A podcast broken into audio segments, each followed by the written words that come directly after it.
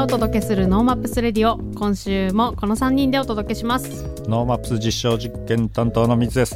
ノーマップスイベント企画担当のマサです。ノーマップス広報担当の夏子です。お疲れ様でした。お疲れ様でした。ノーマップス2021、えー、10月13日から17日までの5日間開催しておりまして、うん。えー無事終了しまして。無事ですか？無事でもないところもありますが、はい。一応無まあ、事です、やりやることは全部そうやりきった感じで。あのはい。そうですね。はい。カンファレンスはやりきりましたね。はい。主要なカンファレンスとか、まあそうですね。ねイベント展示。展示連携しはい。たその期間のものに関しては、まあそうですね。もちろんこれからアーカイブもねいうん。ろいろアップされてますし、そうはい。いう意味ではまあずっとノーマップはね。終わってるわけで、あそうね、うんメインの映画祭これからあの、ね、あります。10 11月はい。12月と、それ楽しめるものはまだあるんですけど、あのとりあえず集中月間集中ウィークウィーク。そうですはね。うんやったので、みんなちょっと疲れた顔をしているぞと。昨日までやってたからね。そうです。本当だよね、うん。いやーよかった。終わってよかったですね。ああやった。一安心。一安心です。あのーですね。去年ももちろん盛り上がりうんまして、マオドリーターンさんもね出演していただいたりなんかもあったんですけども、うん。まあ、今年もその、まあ、去年と同様さらに、まあ、パワーアップはしてるから、うん。よりあのたくさんの人に見てもらえたんじゃないかなということであのこれからねいろいろ 反省会も含めうん。振り返りをしていくものの良かったんじゃないでしょうか。そうですね。はい。大変ワクワクする 1,、えー、と5日間を皆さん過ごしていただけたんではないかと。あれですよね。ずーっとコメントしてくれる方とかもいましたしね、ね。まあほとんどのセッションを。あのはい。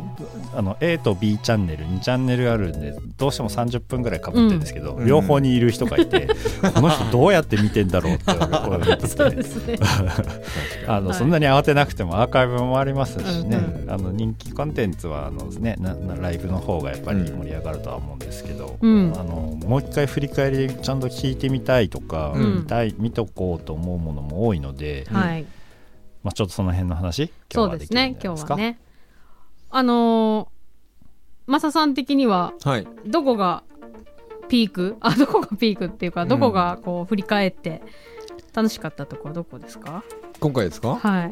楽しかったところ。あ喋れないことがすいません。あのね、担当がいろいろねあの部門を超えてやらなきゃならないことが多いので、オンラインとはいえイイベントの一つだと。うん確かに。いうこといやでもねああれですよ。あの僕ちょっと強くなりましたから。あどういうことですか？あの AR 合気道あそうそうそうそうそう体感してうんはい。あの人よりちょっと強くなったと思う。あれね あれちゃんと口頭説明できる？あれはねちゃんと口頭説明するのは無理かな。はい、ゴーグルをかけると何が映ってるの、ゴーグルをかけるとあの白いた青い玉が映ってますよボボールが。はい、あ私じゃあ説明しますおおさすが。いけますか？けますか、はい。広報。あのーまあ、開発した鈴木さん、うん。あの北大の学生なんですけども、うん。まあ、合気道を大学に入ってから始めてうん。たんですけど、うん。合気道をこういうふうにしなさいと指導される時って、うん。すごく抽象的な話をされる、はいはいはい。武道ってそういうの多いですそうそう。ね確かに。あの球をつかむようにとか、うん。なんとかをこうするようにしなさいって言われるんだけど、それすごく分かりにくかったと。うん。じゃあもう、うんとまあ、技術的にテクノロジーで目の前に球を出してやればいいじゃないかっていうのが最初で、うん。でホロレンズという、うん。あの AR ゴーグルをうん。かけて、まあ、ひ相手が前に立っていて、うん。その人と AR ゴーグルで見える球をうん。両方出しちゃえと、うん。出してその球を掴むような動作で動いてみる。うん。うんっていう風にやるとあれこれうまくいくんじゃない？っていうところから始まってでそれをあの今回体験してもらっているんですなるほど。ね。その説明をね少しもしてくれなかったえ、おしてたしてた。いきなり相手にされてたからね。とりあえずこれつけてください。ね。うん。そうそうそう。で結局その球をつかむような動作がリアルにその球を感じられることによって、実際掴むような力が入るので、そうそうそう。そのまあそそれが筋力的な力以外の力、いわゆる合気の力を与えやるので相手に掴んでる相手に対してもそれを発揮するから、ちゃんおうんちゃんと力が伝わってるって感じがするでしょ、そうなんですよ。ずっとこう受けてたもんね。相手の攻撃を。いや僕あのー合気道2人組でやるんですけど、うん。相手の方が女性の方だったんですよ、うん。でなんかこう手首を思いっきり掴んで、うん。あの動ね。かないようにしてくださいねって言って、うん。まあ、最初はもちろんできるんですけど、うん。その合気道もうボールそのその。ゴーグルつけた後に押されたら本当に止めることはできないぐらい、うん。グーってくるんですよね。グーってきて合気道マジやべえんだけどって。わかる。う んみんななんか受け手側はそういう感じの表情になってます、うんえこんな人がってやらせなのかと思うぐらいでいやいや本当にそだってうなんですよ。自分は本当にうん。球をつかみに行こうっていう動作だけしかしてないから、うん。大した力入れてないのに相手の人は「おーおーおー」そうそうって言ってそうそう下がっていくから「え本当に？やってんの今」みたいな。そうね第三者が見てるとね そう。あの VR とか AR のあるあるなんだけど、第三者が見てると何やってんの、そうなただじゃれてるだけなのになっちゃうのがちょっと難しいとこだけど、うん。あれはなんか本当新しいスポーツ教育とかそういうのに本当にね未踏のい未踏に進んでいく意味では面白い、うん。そしてねあの操作する始まるまでのあれがかっこいいよね、そうですね。AR ゴーグルをつけて、えー、とその画面をうん。開くために、まあ、この空中をね外から見てあ空ー中の ボタンをポチポチする。関係なくさ AR 系のサービス全部そうだいやからさ。めちゃくちゃかっけえ。それがそれがそれがねちょっと未来感あるよね。すげえ未来。そう。だからあれを見て未来を感じるよね、感じるよねね。まあああいうのやりながらヨガでも何でもね、うん。できるね。できるのかも、うん。こうやってやりながらやりたいでしょ？やりたい。空中を触るんでしょ？次ヨガ行くわっつって。うん。空中押して。いやいやいや。そう面白かったですね、だからなんか鈴木さんの今後の活躍もめちゃくちゃうん、どうね、うん。いろんな形で、あれは体験ができるっていうのはやっぱすごくよくって、うん。でそこからその次の先をうん。見せれるし、うん。いろんな知恵が集まってくるんじゃないですか、みんななんかこういうのでやりましょうよっていうねなると思いやすうごい楽しみなまあ、そういうノーマップらしいうん。ねまあ、ちょっと人数こそはね制限して予約制になっちゃってたんですけど、うん。結構外から見てて何やってんすかっていううん。それを一個ずつ説明していって、うん。う。んよかった、まあまあまあそれも良かったと思いますんで、うん。引き続き。来年来年ねまた。うん。うん。強化したアップアップグレやつードされた、はい。そうだね。見れそうな気がします。水泳とかでやってくれないか泳げるようになりたい。す。ごめんなさい。はい、はいノーマップスレディオワクワクする未来を作る番組です。ツイッターでハッシュタグノーマップスレディオでツイートしていますのでラジオと合わせてぜひご参加ください。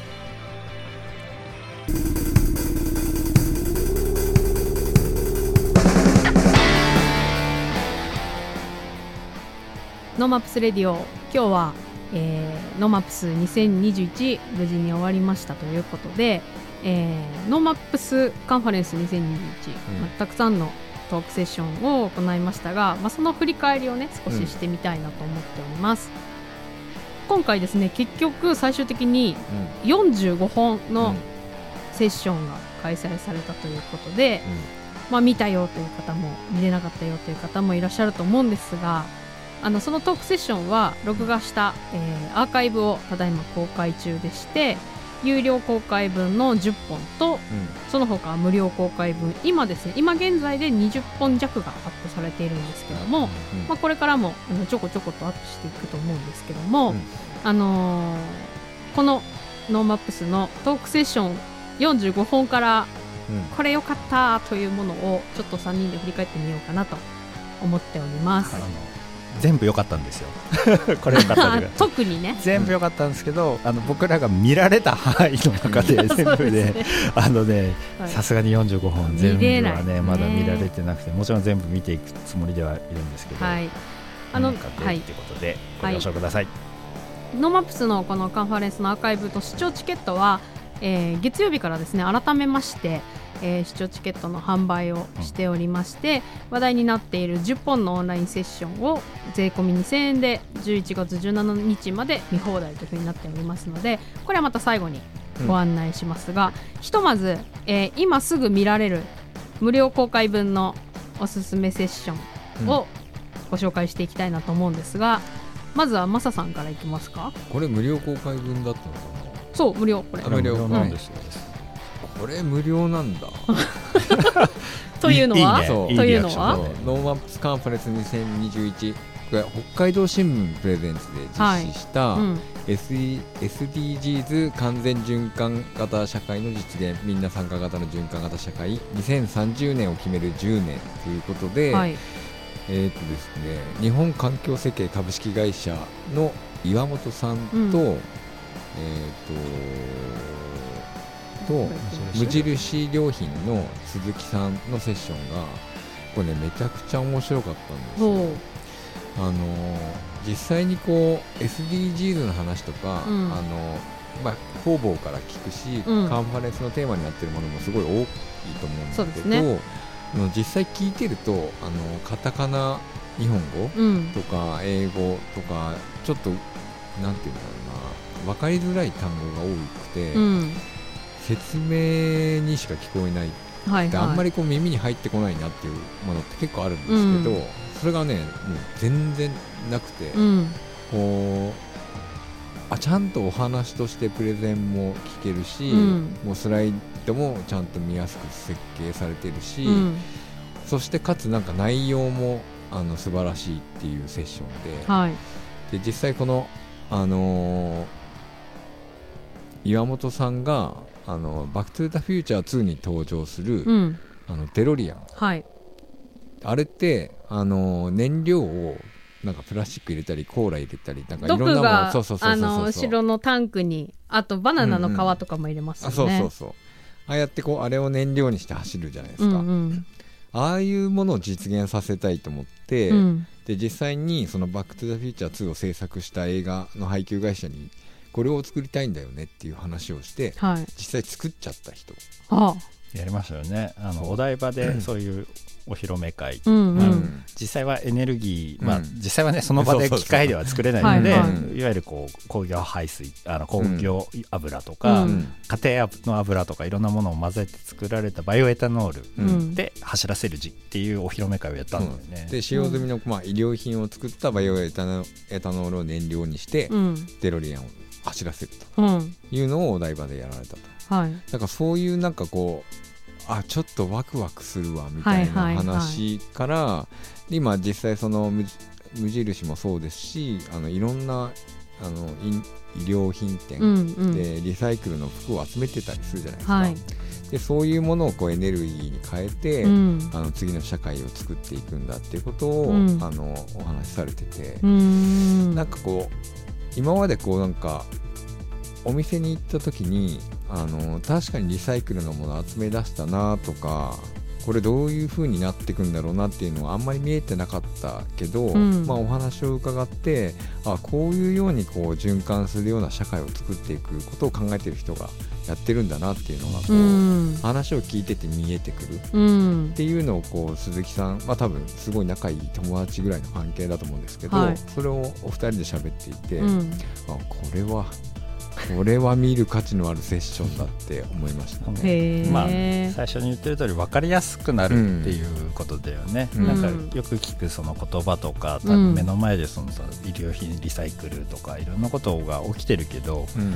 じゃあそれが直接どうなってるかって意外に知らなくて、うん。でそれが社会にどういうふうに影響していくかっていうのを、その最初に言われてたカタカナばっかりに並んでるんじゃなくて、うん。目の前でワクワクするような体験のために一回見せてくれることによってあこういうふうに分割されて環境にはこういうふうに配慮されてたり、社会としてこのふうにつながってるっていうことを、うん。もう本当にあの居酒屋トークみたいな感じのノリであそうそう 喋っていたんですよ。もう本当に「おおやるやろよ」とかって言うんで盛り上がってチャットの方とかのコメントもうん。なんかそんなノリで「あそれ最高っすね」って言ったら「じゃあやるから来いよ」みたいなノリで「うん。おお」みたいなあのセッション。ちょっと、うん。あの年齢層がちょっと上っぽいので、うん。最初こう構えて、うん。あなんかこれからプレゼンテーション始まるのかなって感じだったから意外に面白くすごく取れるんであのこれはあの追っかけてね、うん。ぜひ話聞きたいし、うん。実際にあの土着化担当の無印の鈴木さんは札幌にいらっしゃるはいはい、ので、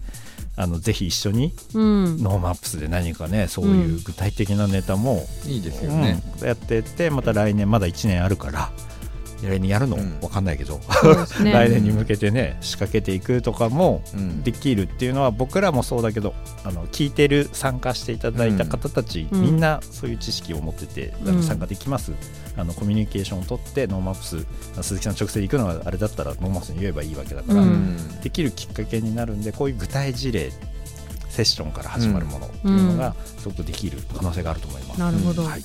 あの今の流れでちょっと私が思ったというか、お話ししたいのがあの SDGs がね、うん。結局の、まあ、理屈っぽかったり横文字ばっかりでよくわかんなかったりみたいな話がある中で、うん。今回私あの担当したセッションで、うん。感性でつかむ感じるうん。性、感性でつかむ SDGs っていうセッションをあの1個やって、うん。あの SDGs に取り組んでいるあの RC 北海道道護研っていううん。ところの有坂さんと、あと札幌国際短編画祭の本間さんと、うん。あの新千歳空港国際アニメーション映画祭の小野さんと3人でお話ししてもらったんですけど、うん。それまさしくその理屈っぽくてなんか横文字が多くて、なんか説明臭い、うん。いいその SDGs をじゃあその映像アニメーションでうん。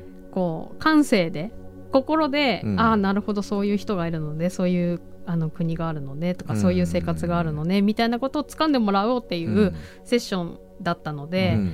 あのそう理屈っぽく聞こえる SDGs をどうこうイメージからうん。入れていくかっていう話だったので今、うん。マサさんが言ってたその理屈っぽいんじゃない、うん。まあ、ワクワクするとか、なんか感情が動くその SDGs のうん。感じっていうのがあのそこにもつながるなというふうに思いましたね。そうだから参加することで楽しくなる、うんうん。あのプロダクトにするっていうのがうん。すごく大事なんだなと思って、うん。実際このリサイクルしたものがこういうようにエネルギーになってこういうように再利用されていきますってポップが貼ってても、うん。基本的にはちょっと参加しづらい。うん。だけどこの仕組みで作ったバイオエタノールを使ってデロリアンを動かすんですよ。うん。でイベントとしてやると8万着とか普通に集まるんだって。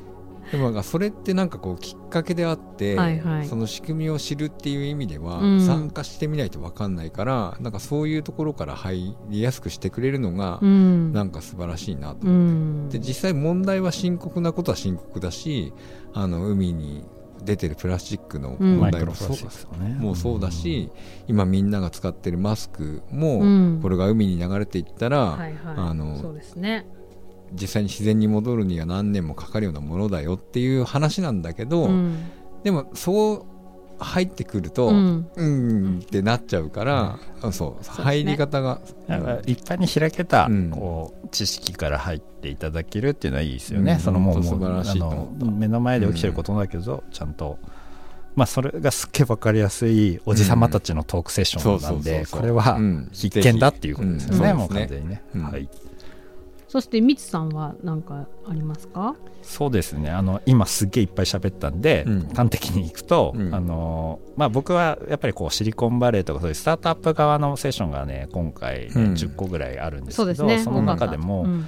まあ、当然ながらね新しくこう若い人たち含めて別に若い人じゃなくてもいいと思うんですけど、うん。新しいことやろうとする時のセッションの中では例えばこうやっぱまあなんですかね分かりやすく言うとそのシリコンバレーの世界、うん。要は世界の話の中でやっぱとんがってるシリコンバレーってどういうふうに作ってきた中でどういうデザイン思想があのやっぱ人間には必要なんだろうっていうところを学べるチャンス、まあ、きっかけの入り口になったのがこのシリコンあのスタートアップシティ札幌プレゼンツのコンテンツで、シリコンバレー欧州から学ぶスタートアップ×デザインの理想形ということで、うん。えー竹村先生あの先生というか竹村塾塾長になってるんですね今肩書きがね、あのもともとは一律大学の頃に、あのうん。は大変お世話になってたんですけど竹村先生とか、えーデザイナーの方が参加して実際にあの一律大の生徒だったのかな、うん。この方がなんかあのやってきたのが結構もう名だたるこうハーマン・ミラーとか、うん。あのサムスンとかそういうところの結構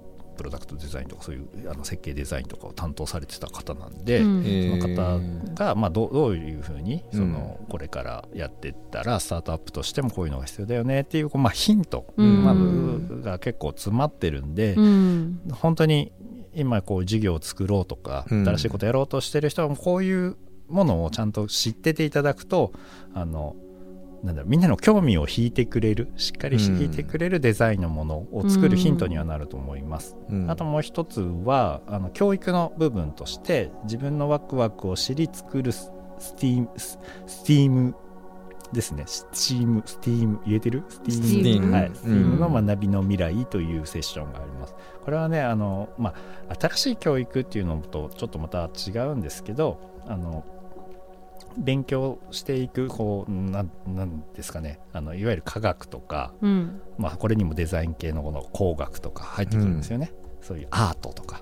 でそういうものが教育にとってどういう教育をすることによってどういうふうにあの人間性が生活水準も含めて上がっていくかといううん。新しい教育方法、教育をうん。教育論うんなのかな、になるんですけどその骨格はもう、まあ、昔から語られていることでもっとどういうふうにしたら具体的に楽しいかねっていう話が少し話されているので、うん。まあ、ちょっとぜひこれもうんあの聞いていただくと、うん。お子様がもちろんいる方もそうだし、自分としてもだって、あの何か例えば技術職だったら技術は興味ありますとかになるけど芸術は全然興味ないみたいなことって起きてるじゃないですか、うん。これはさっきの話で両方あることによって会話ができてどういうふうに作っていけるかってなるのでやっぱそういう教育僕もその数学全然わかんねえうん。けどでも置いとけないこと数学もあるじゃないですか、社会において。だからそういうのな興味関心をちゃんとどういうふうにやってバランスよく取れれば、まあ、スティームとして生きるか。っていうのが、まあ、日本に足りないよねってよく言われている部分なんで、まあ、これもヒントになるんでぜひうん。なるほど。STEM 教育っていうのは言われてたじゃないですか、はい。あの科学技術工学はい。数学の教育分野っていうのが、まあ、大事ですよと言われていたのが今スティ STEAM になってそれに、えっと、アートそうそうそう。芸術とアーツ、リベラルアーツが入ってん。STEAM になってるんですね。はあなるるほど。っていうところも、まあ、うん。きっかけとして、うん。キーワードこれも SDGs も含めて、うん。なんかこうこん近未来においてこういう考え方やっていこうよねで終わってることが多いうん。分野だと思うんですけど、はい。教育ってめちゃくちゃ大事だと思うのうんで、い本当。学び方がね社会を変えていくので、うん。あのまあすごく楽しそうな人たちが喋ってるんでこれはぜひうん。聞いていただければと思います。いいですね、はい。学ぶことはね終わりがないですからね。うん。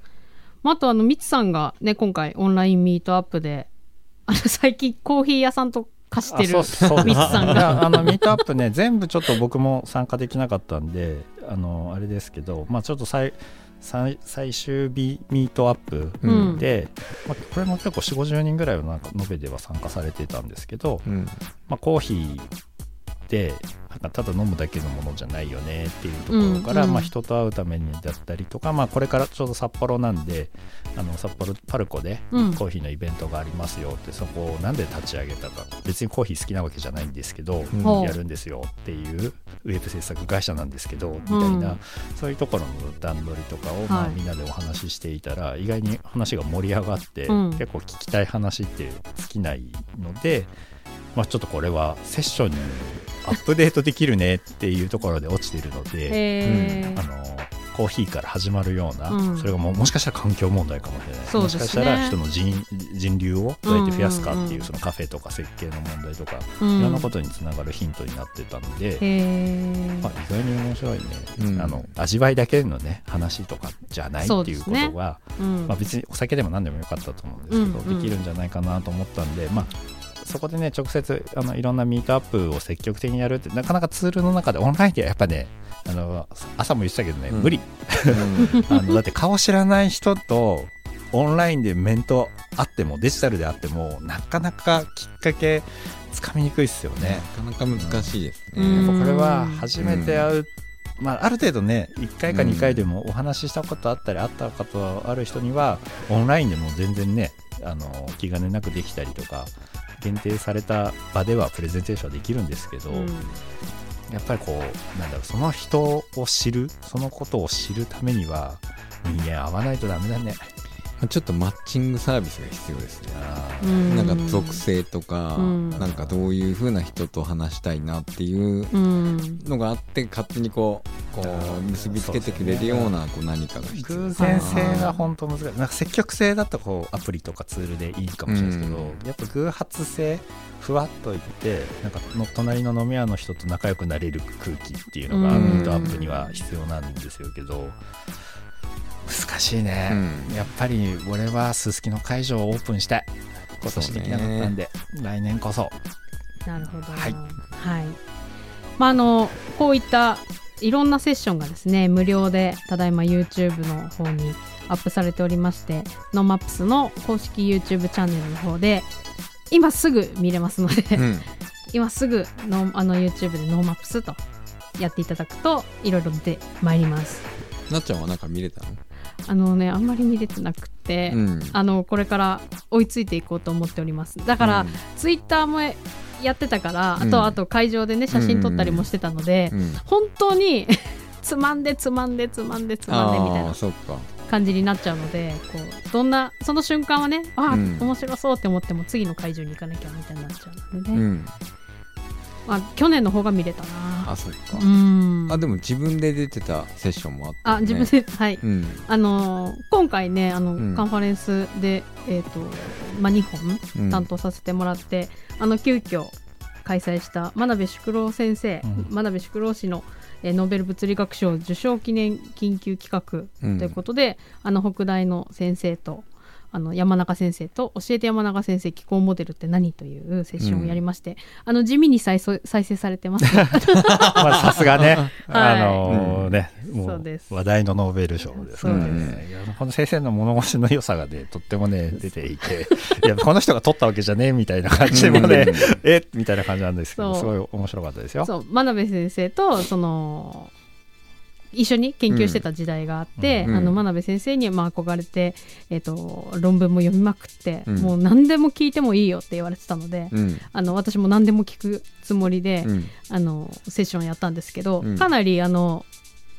私がそもそも物理わかんないから、そこから始まってるのであー。物理わかんないけどちょっと聞いてみたいなっていう人とか、あうん。のどんなこと喋ってるのかなっていうのあどん何がすごいのかっていうのがうん。ちょっとわかる、あちょっと分かった。私もちょっと分かってる。おすごい。そう。とにかく真鍋先生は気象学、あ気候学。うん。気候ね。うん。えっ、とそう気象は、うん。気象と気候って何違うのって、うん。そもそもうん。っていう話から始まってるんですけど、うん。気象はウェザーなの。うん。で気候はクライメートでうん。天候だから、うん。そのまあ、ジャンルが違って、うん。気象はあの、まあ、3ヶ月後とか今の天気から3ヶ月後どうなってるかっていうのが気象なんだけど、うん。気候っていうのは、えっと100年後とか200年後とかもあるし、へ気候っていうともう過去の話もするんですよね。で地球の中でどう何がどう起こってーうん。大気と海流とうん。どんな影響があって、えー何が起きていくのかっていうのが気候で。うんっていうところの違いから始まっているのでうん。本当にあのゼロから見ていただけるものになったんじゃないかなと思っています。面白そう。面白かった、うん。で最後ね最後にちゃんと NoMaps につないで落としてるから。いさすが。なっちゃんが落としたの？やあの、まあ、山中先生もね、うん。あのそこにつないでくれるそう、ために。そうやってくれてんだけどめちゃくちゃ綺麗に、うん。最後石井先生で落ちるから。すごいそう。で1時間ちょうどですか。59分かっこいい。14秒最高にね、あのー決まったね。決まった最後のドヤ顔。を ドヤ顔も合わせて見ていただきたいものです。面白いですね。はい。そして、えー先ほども説明しましたが有料セッション。うん。有料公開をしているセッションもございます、うん。えー、と11月の17日まで、えー公開していて2000円でまあ10本のセッションを見ていただくことができるんですけども、うん。その中でもあのーマサさんがね、うん。これはとなったセッションが一つあるんですね。これはもうねうん、スタートアップしたいと思ってる人は、うん、もう絶対見なきゃいけない。もう絶対に、まあこの NoMapsカンファレンス2021、まあ、これもスタートアップシティ札幌がやってるものだったんですけども、はい。まあ、世の中の人手不足を解消解消してうん。働き方革命を起こす、まあ、急成長中のスキマバイトサービスタイミはい、ーの小川社長が出ていたセッション。はい、プレゼン上手だよねなんですけどもうめちゃくちゃ面白かったもん本当本当にマサさんのあの傾向として、プレゼンテーション上手い人の、好きなんですね。いやもうだってね話が面白くないとカンファレンスは全然面白くないからいやまあ特にさ、これを勉強しようと思ってるのと違うもんね、まあ、俺らの場合は運営だから全部やらなきゃなんない中で入り込むって考えれば確かにそうだよね特にねそうそうそう特にグッとね、うん来るものってありますからね。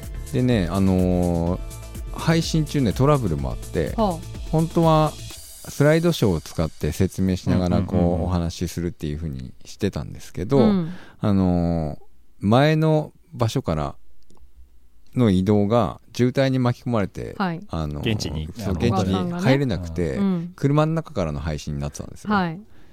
なんでその割とこうフリートークでセッションが進んでるように見えるようなうん。スタイルでこう言っていて、うんまあかっこいいね。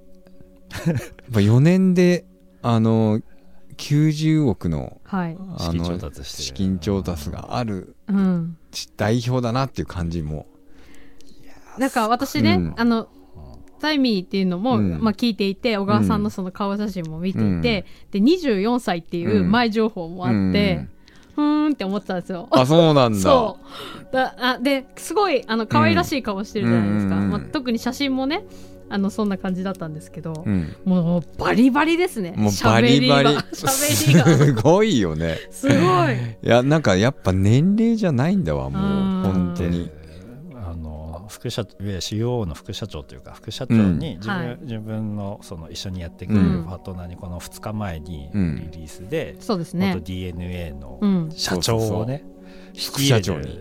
副すごいよね。社長にしてるわけですよ。そのセッションの前の日にその話が。あって、要はまあねファウンダーだから、とうん。ね、自分で作ってきた会社だけどもうその規模になるとさ、うん。もうさ今さまざまな成功された方たちが、うん。このタイミーをうんあーっていくってことなんで、そうそうそう。 NoMaps の来年のうん。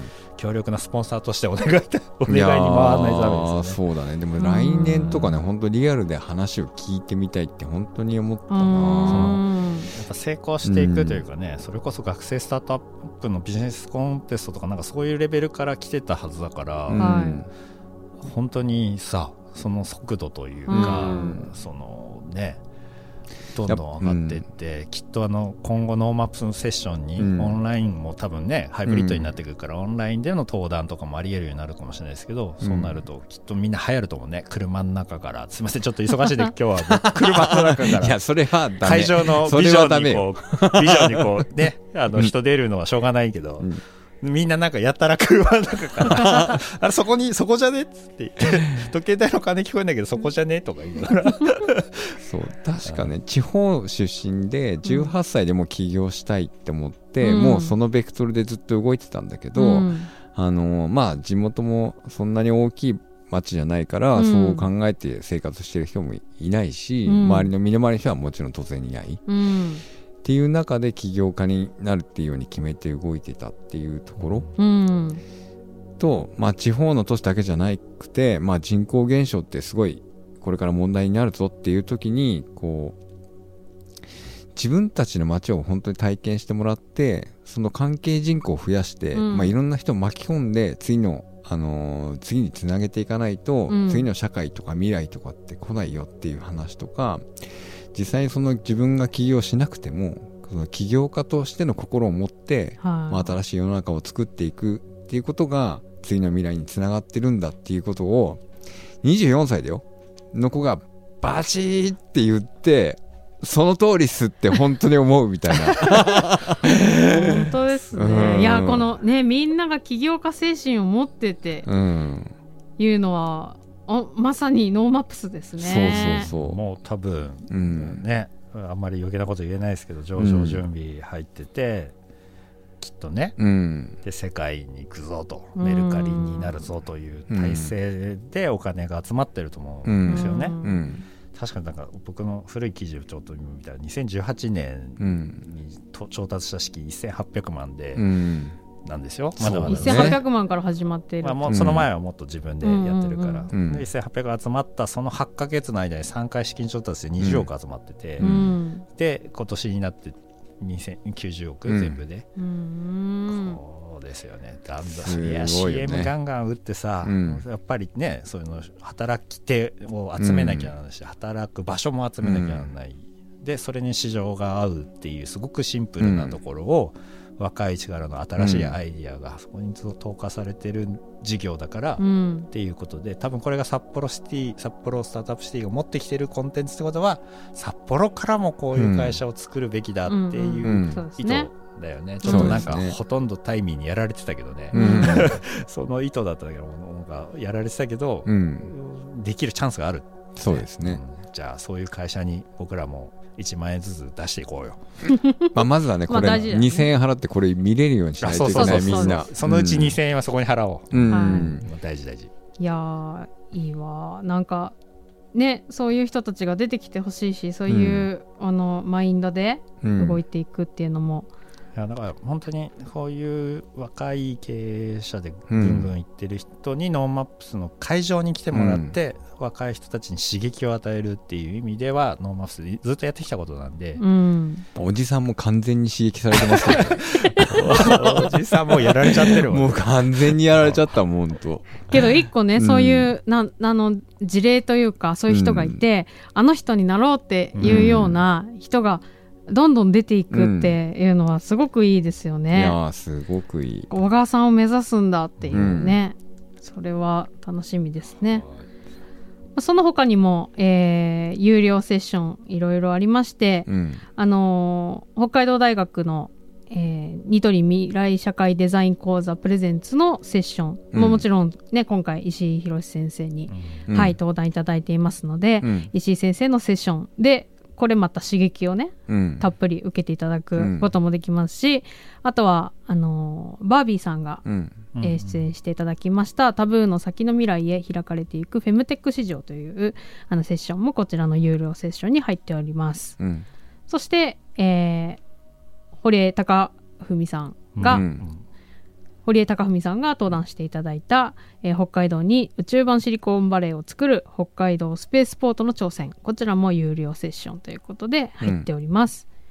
これもこれも面白かったですね。うん、やっぱりその宇宙市場っていうのがあのあんまりこう理解できないというかうん。今んとここう隣に宇宙開発やってる人いないうん。じゃない、うん。でそういう人がこうもっと身近になっていく可能性がそのマーケットとして北海道はめちゃくちゃあるよっていう話うん。をより具体的にこう話してくれるってはい。いうセッションでしたね。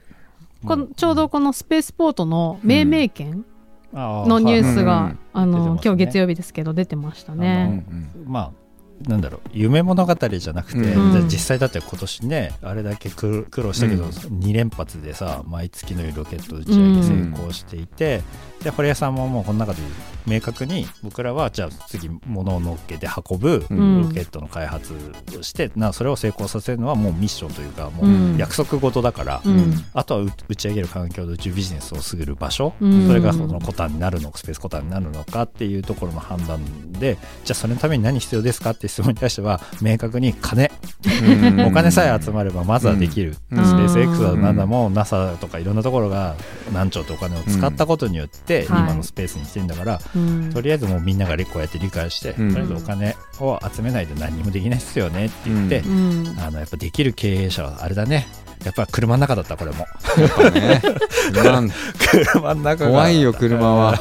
これ流行ると思うんだよな来年な 流行る困るんだよそういうのうは。ん なるべく止まってほしい。そうですね。うん。車でした。ブツブツあこれ切れちゃう。はねあのちゃんとね停車してうん。やっていただいてましたけど、はい。たまにこうちょっとサイレンの音とか聞こえてね。ああ車の中だなと思ってですね。まあはいだからそういうセッションがはい流行るかわかんないですけど、まあ いや、入んないです。宇宙は確かにね、うん。いろんな授業から闘争で、うん。でもシナジーというか、うん。あこれを宇宙でやったらできるかもって思えるような授業って実は多いはずなんですね、やってみてないことが多いわけだから、うんうんうんだからその一丁紙じゃないですけど、うん。まず把握するって、そうですでね。新しいことをやらない人でも既存の授業でもチャンスがある、うん。恵まれてるものだったとは思うんですね。であの堀江さんのロケットにいつもスポンサーになっている筑波のコーヒー屋さんがいるんですよ。コーヒー屋さん？何のためにやってんのって聞いた。ら、うん。まあ、サザコーヒーっていうすごく有名な、へあの農園も海外にちゃんと持って、うん。自分たちで作っているコーヒー屋さんなんですけどなんでやってんのっていう話とかも、うん。あなんかコーヒートークの中でできるかもしれないですね、うん。あの僕がここで答えを言うわけにはいかないなと思ったん。で、今うん止めましたけど、うん。言わないんだ。